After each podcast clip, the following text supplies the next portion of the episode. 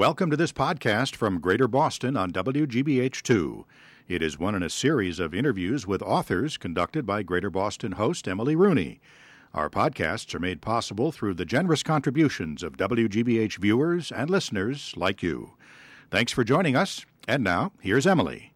What if is a question often raised by science fiction. Now, one physicist has the answer to those questions about the possibility of teleportation, a parallel universe, and time travel. The book is Physics of the Impossible, and author Michio Kaku is here. Welcome.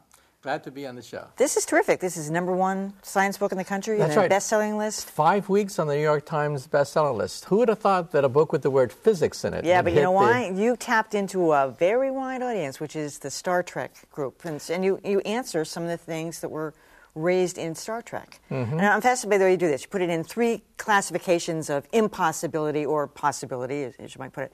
And, and, and the first classification is the largest, and it, it contains a lot of the Star Wars phenomena, like teleportation. And you, you sort of rule things out by whether they are possible within the laws of physics, science. But teleportation, you say, might be. That's right. Class one impossibilities include invisibility, like Harry Potter, uh, teleportation, Star Trek, telepathy. Uh, the bulk of what you see in the science fiction movies are, in fact, possible in the coming years to decades. Class two impossibilities are, are impossible today, but may be possible on a scale of centuries, like time, Time travel. interdimensional travel. I mean, this is really mind boggling stuff, but on a scale of maybe millennia, it's possible. And then class three impossibilities are, are just downright impossible. Perpetual motion machines, uh, seeing the future, they are downright impossible. To make that distinction, why would something like clairvoyance, for a better word, uh, be impossible if there was, if there could be a, mag- there's no such thing as a magnetic field that could take, that could read something from the future and bring it.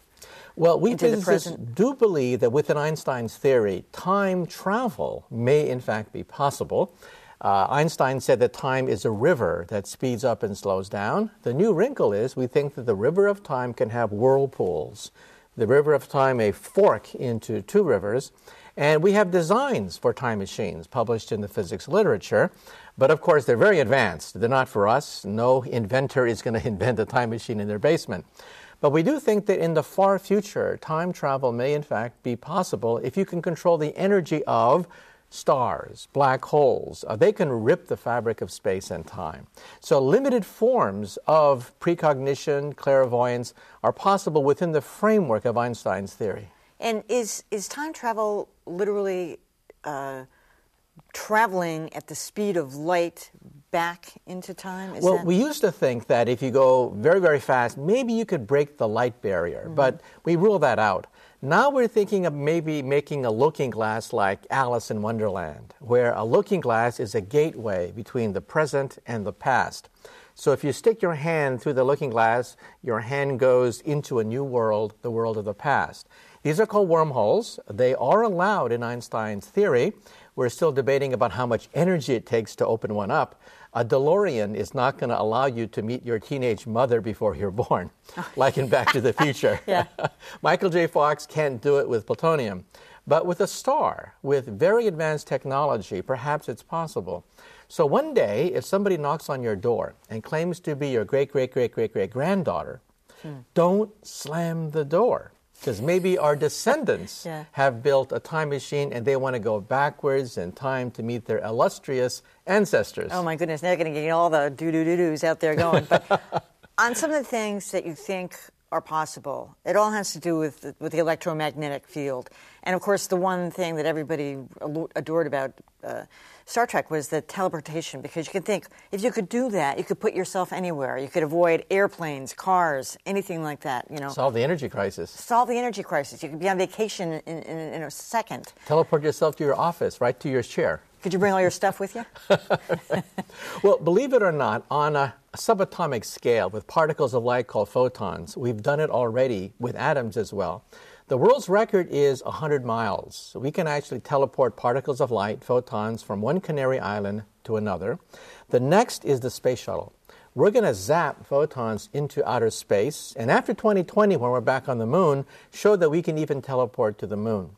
Atoms cannot be teleported. Cesium, beryllium atoms were teleported just a few years ago. The first molecule we think will be teleported perhaps in a decade.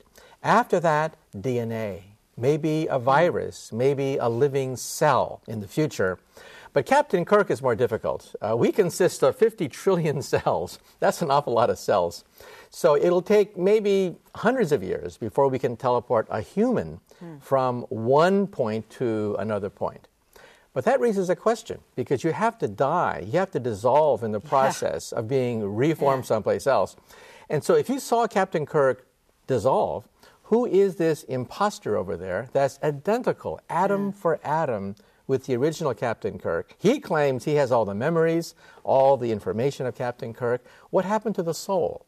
Who are you? if you can teleport yourself from one point to another. Of course, they did try to deal with those in a few of the episodes. What about um, some of the things like telekinesis, things that really involve the mind, being able to move objects or things like we that? We can already access people's thoughts. At Brown University, they took a stroke victim who is more or less paralyzed, cannot communicate with the outside world, a vegetable. Put a chip in the brain, connected the computer, connected the chip to a laptop, and in a few hours, the person began to manipulate the cursor on the screen. This person is paralyzed. Oh, I've he seen cannot, that. We did a piece on that. Yeah, he can play video yeah, games. Yeah. He can answer emails by the by the by, by the mind. Yeah. And we can even do the reverse process. Actually, read thoughts from the outside.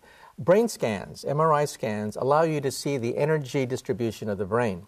When you tell a lie, for example, it takes much more energy than telling the truth because you have to know the truth, know the lie, the cover up, and the consequences of the cover up. That takes an enormous amount of energy, which is very easily picked up on an MRI That's scan. why the yeah the lie detector or one of one of those. So this is coming in the future. Not only will we be able to think and control computers and do crossword puzzles by thinking about it and surf the web. Uh, machines will actually be able to read people's emotions uh, just by zapping into the energy consumption of the brain. That's coming very fast now. And what about discovering the whereabouts of people? I mean, will we be able to identify, like Osama bin Laden? Would there be a way to know if we had a DNA molecule of his? Would we be able to be be able to trace him through some kind of electromagnetic That's field? really hard. Uh, we've used some of our most advanced technologies to try to identify people in different places, and it, it's too tough with, with present day technology. Class A or Class 3? a class 1 yeah. impossibility, that is, impossibilities that may be possible in the coming decades. Now, Osama bin Laden may have vanished into thin air, but now we think invisibility may mm. be possible. Two years ago, we made the first object disappear under microwave radiation. Six months ago, we showed that light can bend in a way consistent with invisibility. In a few decades, we may actually be able to make an object disappear. So, Harry Potter, watch out. But it's still there, it's just that you can't see it. You can't see it. Light wraps around yeah. you and reforms at the other end. So, you take Harry Potter, you put him in a cylinder. Light hits the cylinder, wraps around the cylinder, and reforms at the other end. Uh-huh. So, he has disappeared except for his eyeballs. He has to look out. You have to make two holes in the cylinder, so you see two floating eyeballs. Wow. Well, I can see why this book is so popular, even though it says physics in it. Michio Kaku, thank you so much for coming. My physics pleasure. of the impossible. Thanks for listening to this podcast, one in a series of interviews conducted by Greater Boston host Emily Rooney. We invite you to watch Greater Boston weeknights on WGBH2 at 7 p.m. and again at midnight. The program is also available through Comcast On Demand.